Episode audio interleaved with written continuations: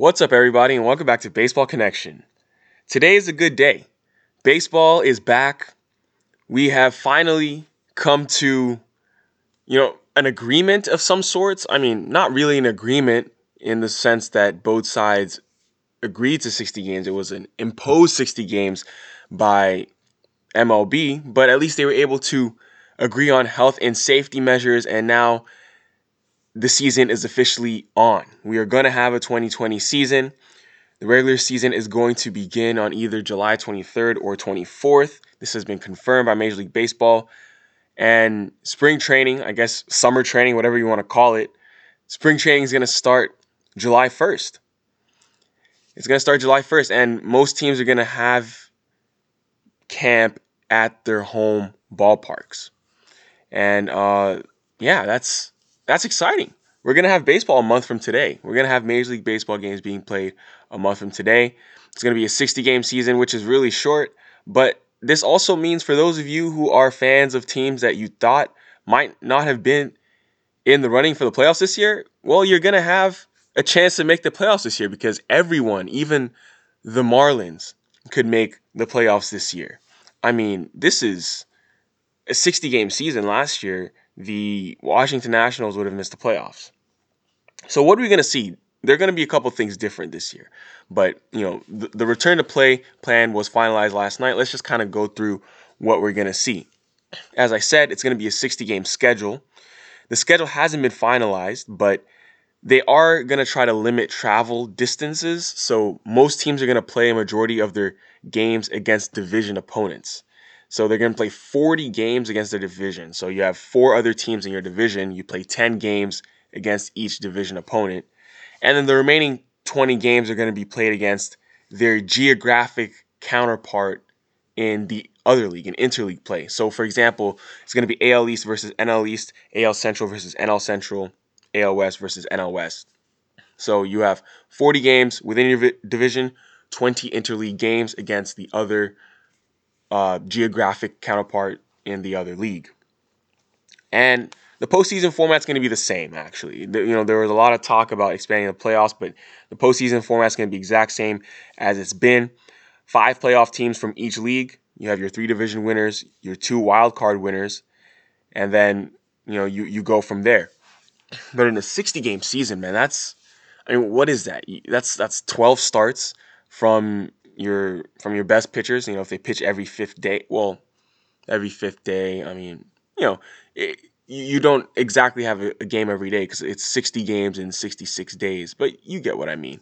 Uh, you're gonna see 11 or 12 starts from your from your ace, from your top guys, and you know that's one one third, one third. I mean, a little more than one third of what you would get in a normal season if, if you have a guy who's fully healthy. Let's say he makes like 32 starts.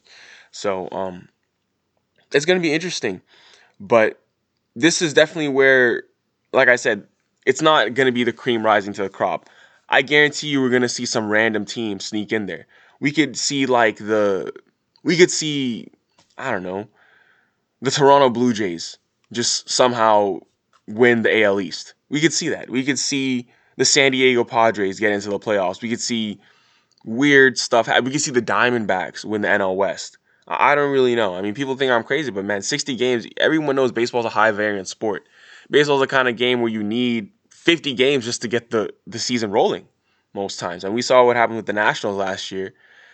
What were they like 19 and 31 or something like that through 50 games and obviously ended up winning the World Series. I mean, we've we've said that many times, but it's true. That's not uncommon in baseball. So other other things to look out for is that the designator will be used in both leagues. We're getting a universal DH for this season.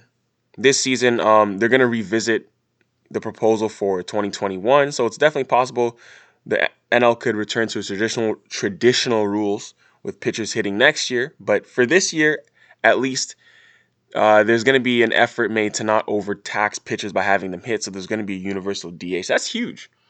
That's huge because now you have a bunch of guys who, I mean, there's just more jobs for like a veteran slugger to stick around. And NL teams just have way more options now.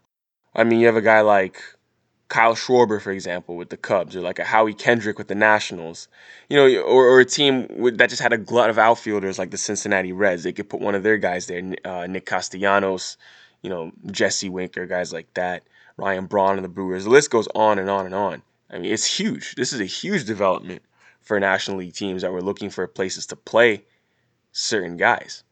And they, they just got an extra lineup spot all of a sudden. So that's going to be huge. So, yeah, uh, there's still going to be a trade deadline instead of July 31st. Obviously, that's not happening because the season's just a week starting a week before. The trade deadline is going to be August 31st. So that's like five weeks after the season begins, and a player must be on a club's roster by September 15 in order to be eligible for postseason play. So basically, I mean, there are more changes, guys. There, there, there are more. Just, just hang on. First of all, with the rosters, in order to help ease players into competition, they're going to start with you know bigger rosters and then kind of whittle it down. So it's going to start with a 30 man roster for the first two weeks of the season, then 28 for the next two weeks, then 26 for the remainder of the season. But then it gets even weirder or more interesting, however you want to consider this. It is kind of weird though. They're going to have a taxi squad. So Every team is going to submit a list of 60 players eligible to play in 2020. It's going to be your 40 man roster plus your 20 man taxi squad.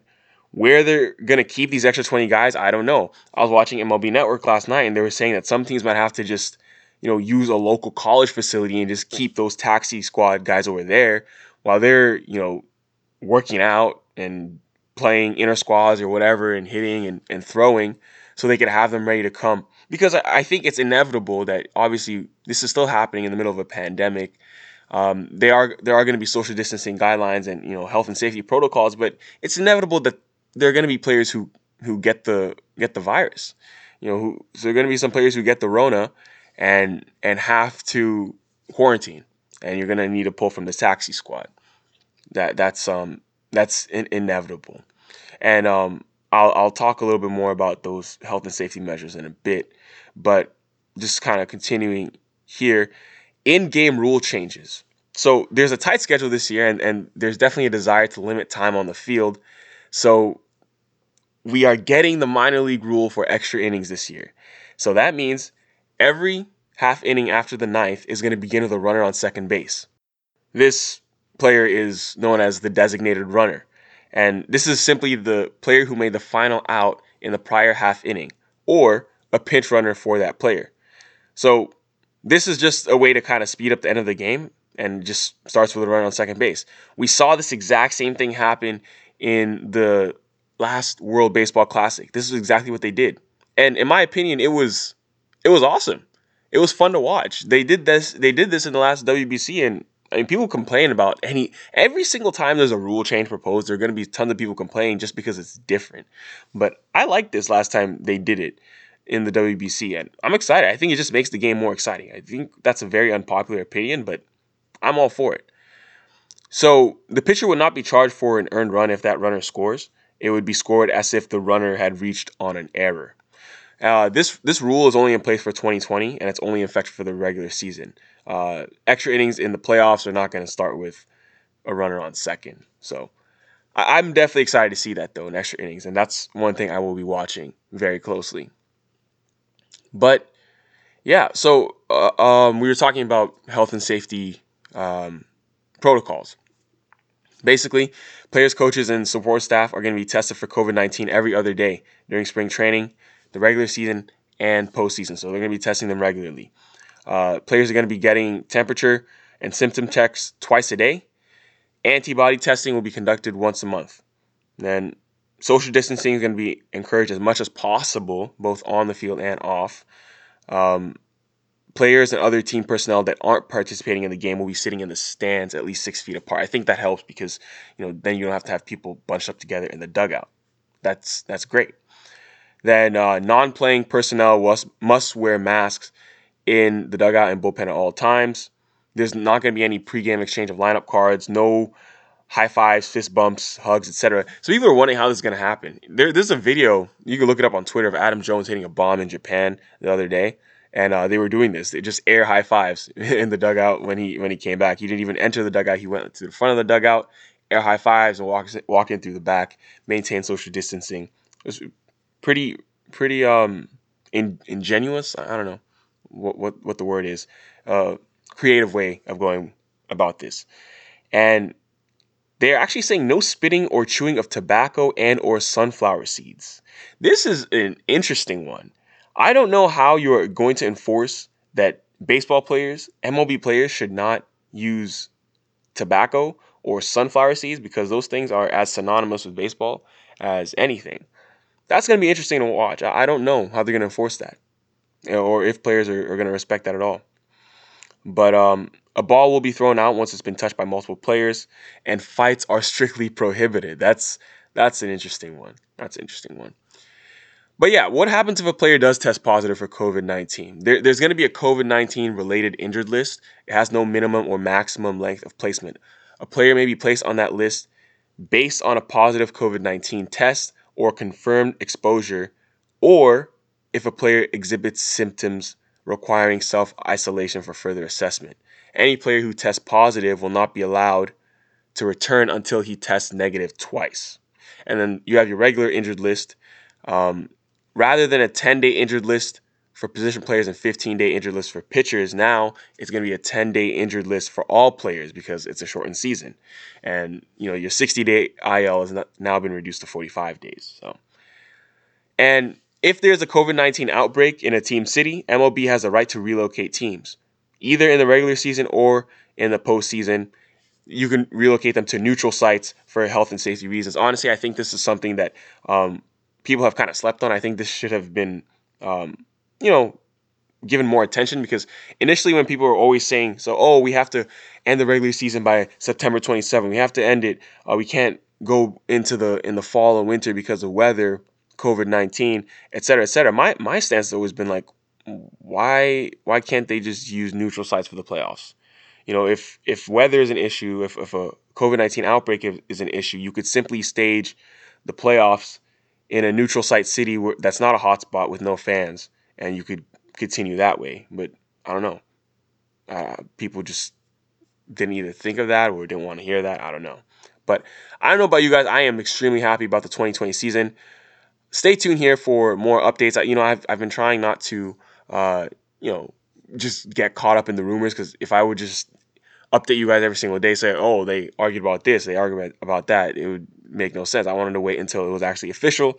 And now that it's official, we can get ready to play ball in exactly one month. So buckle up. The 2020 season is going to be here around just around the corner. And yeah, so that's going to do it for today.